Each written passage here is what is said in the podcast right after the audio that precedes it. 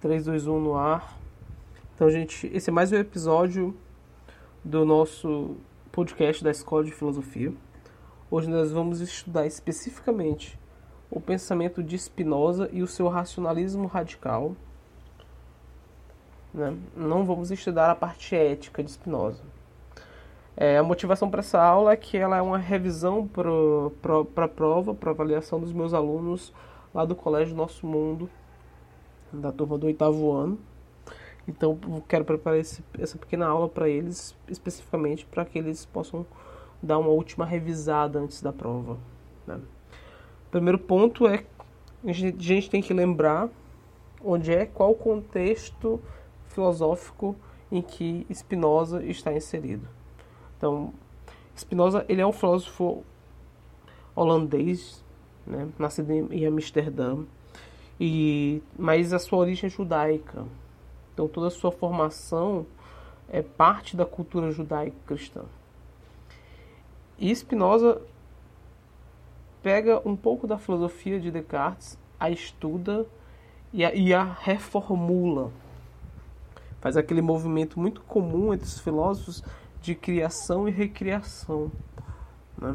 De recriação e criação ler a filosofia, rever a filosofia das suas influências. Então Spinoza, Baruch Spinoza, é, esse filósofo holandês que vai concordar com algumas partes do pensamento de Descartes e vai discordar de algumas outras partes. Então, lembrando de Spinoza, que nós estudamos na última, no último mês, ou lembrando na verdade de Descartes, que nós estudamos no último mês, é, Descartes acreditava que existiam na base da compreensão humana, na verdade, na base da, da existência do mundo, da realidade como nós a temos, nós teríamos três substâncias básicas. Uma seria a res divina, que criaria todas as coisas, inclusive a res extensa, a substância extensa, e a res pensante, que seria a substância imaterial, a alma ou espírito pensante. É. Tudo isso, segundo Descartes, seria criado por Deus. Mas Spinoza, diferentemente de Descartes, vai colocar um, uma discordância e vai colocar um ponto de, de, de, de, de criatividade, né? de como a gente fala, incoativo, vai pegar o pensamento de, de Descartes e vai recriar esse pensamento reformular a partir da sua própria compreensão, que também é racionalista. Né? Descartes vai falar, lembrando que a base da compreensão do, do conhecimento vai ser o, a própria res pensante, essa substância que pensa e logo existe. Né? Esse é sujeito pensante vai ser aquele que vai ser ter, ter, vai ter a, vai ser a única certeza que vai sobreviver ao jogo de incertezas da dúvida metódica e hiperbólica de Descartes. Então, Spinoza vai dizer que, na verdade, Descartes está equivocado quanto a isso. Ele vai dizer que o que existe, evidentemente, segundo ele, não é uma res pensante separada de uma res extensa, não é uma substância pensante separada de uma substância material separada de uma substância divina. Não. Spinoza vai dizer que tudo que existe é uma única substância. Tudo que e essa única substância, Spinoza vai dizer que é Deus. Deus é a única substância existente. Então, ele vai, Deus vai dessa forma ser aquilo que vai ser a fonte de todas as coisas. Né? Vai ser a fonte de toda a realidade. E então tudo que a gente conhece, tudo que a gente vê, nós mesmos, tanto a matéria, a substância extensa, material, quanto a substância pensante, os espíritos que pensam, as almas, o, a nossa mente, é, produz realidade divina, ou melhor, se identifica com a realidade divina. Então, assim é que Spinoza vai, vai, vai ver a realidade, vai ver a construção do nosso conhecimento. Lembrando que o problema, um dos grandes problemas da modernidade é como o homem pode conhecer, de que forma nós podemos conhecer. Os filósofos racionalistas eles acreditavam que a base de compreensão do conhecimento, a base da própria origem do conhecimento seriam as ideias. Né? Se para Descartes existiam três ideias inatas, que seriam a, a ideia de Deus, a ideia da substância extensa e a ideia da substância pensante, para Descartes vai existir uma única ideia inata que manifesta toda a realidade, que vai ser Deus. Né? Como já, já disse, Deus ele vai ser tudo.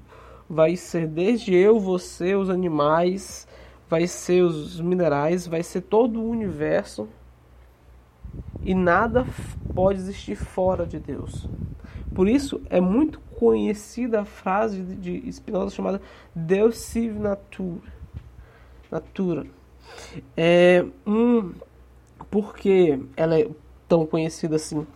Porque ela coloca um uma um, como é nós chamamos um, na lógica uma disjunção aí, que é Deus ou natureza? É o que significa essa frase.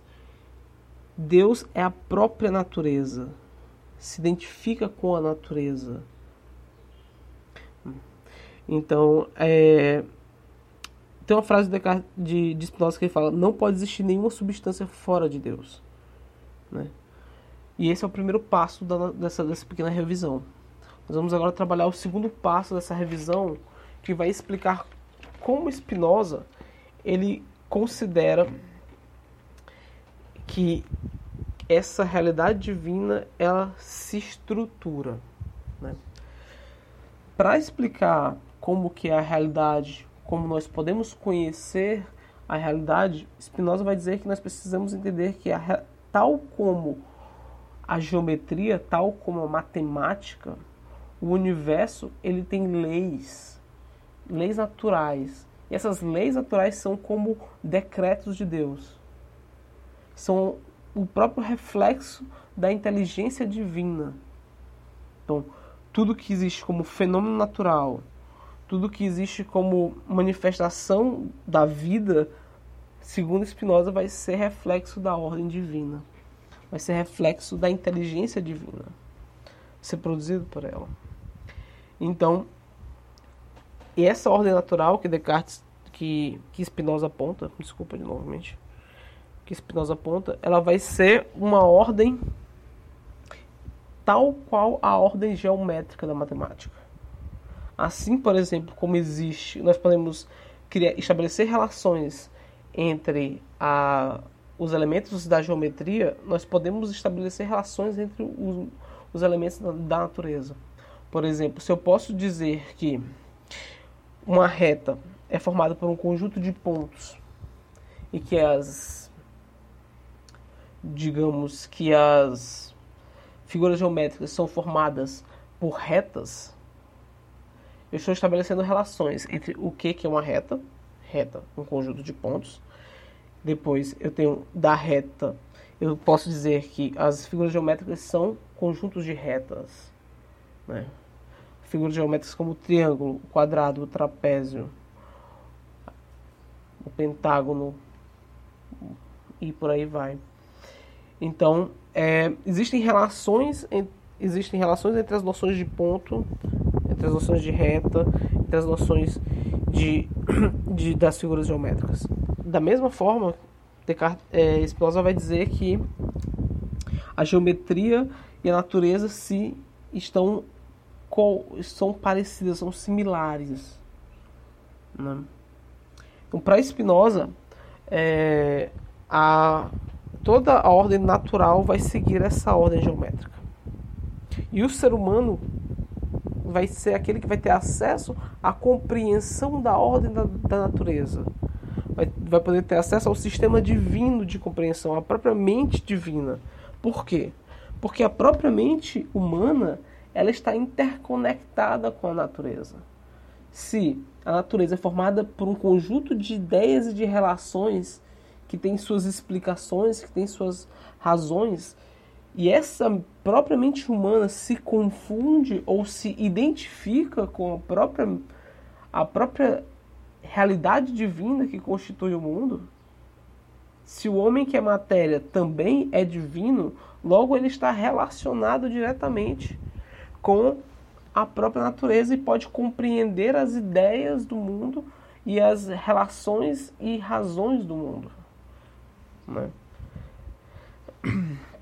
Isso é a forma como o ser humano vai participar racionalmente do sistema inteligente de Deus, do sistema inteligente da natureza, segundo Spinoza. O que há de interessante aí é que Spinoza ele estabelece uma forma de pensamento monista. Ele, ao identificar Deus como a natureza, ele está dizendo que só existe uma base da existência da realidade, que é a vida como tal como nós a conhecemos, a vida tal como nós vivemos. Haverão críticos que vão dizer que essa forma de racionalismo de Spinoza ela é radical, né? porque ela expressa uma ordem divina com suas razões claras e possíveis de ser conhecidas e submetidas a leis matemáticas. Né? Então, para Spinoza, a própria alma, a própria alma humana, ela segue as leis divinas. Ela não se difere da, da, da, da construção lógica da substância extensa da matéria, porque ela em si ela é matéria também. Então, o que mais a gente pode dizer que a, dessa forma, por estar tão relacionada e estar e ser unida à própria matéria, o ser humano, segundo Spinoza, ele não vai ter uma vontade livre.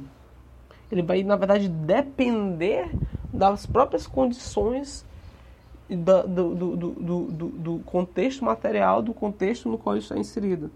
É daqui que vão surgir, por exemplo, as correntes de pensamento deterministas. Vão dizer que será o ambiente ou o espaço, o lugar em que se vive, o momento em que se vive que vai determinar a forma de comportamento do ser humano. Quem ele é, o que ele faz, desejos, emoções, pensamentos, tudo, se nós compreendermos tudo isso como produto da vontade, de um, de um livre-arbítrio, nós vamos estar compreendendo de forma errada, segundo Spinoza. Na verdade, existem relações entre as coisas. E essas relações, elas negam o livre-arbítrio. Assim, a vontade humana não seria livre, segundo ele. Certo? Então, essa foi uma pequena revisão para a nossa prova. Vou gravar outro áudio sobre o pensamento de Leibniz. E peço desculpa pela pressa. Depois eu regravo essa aula de uma forma mais tranquila. Um abraço e até mais.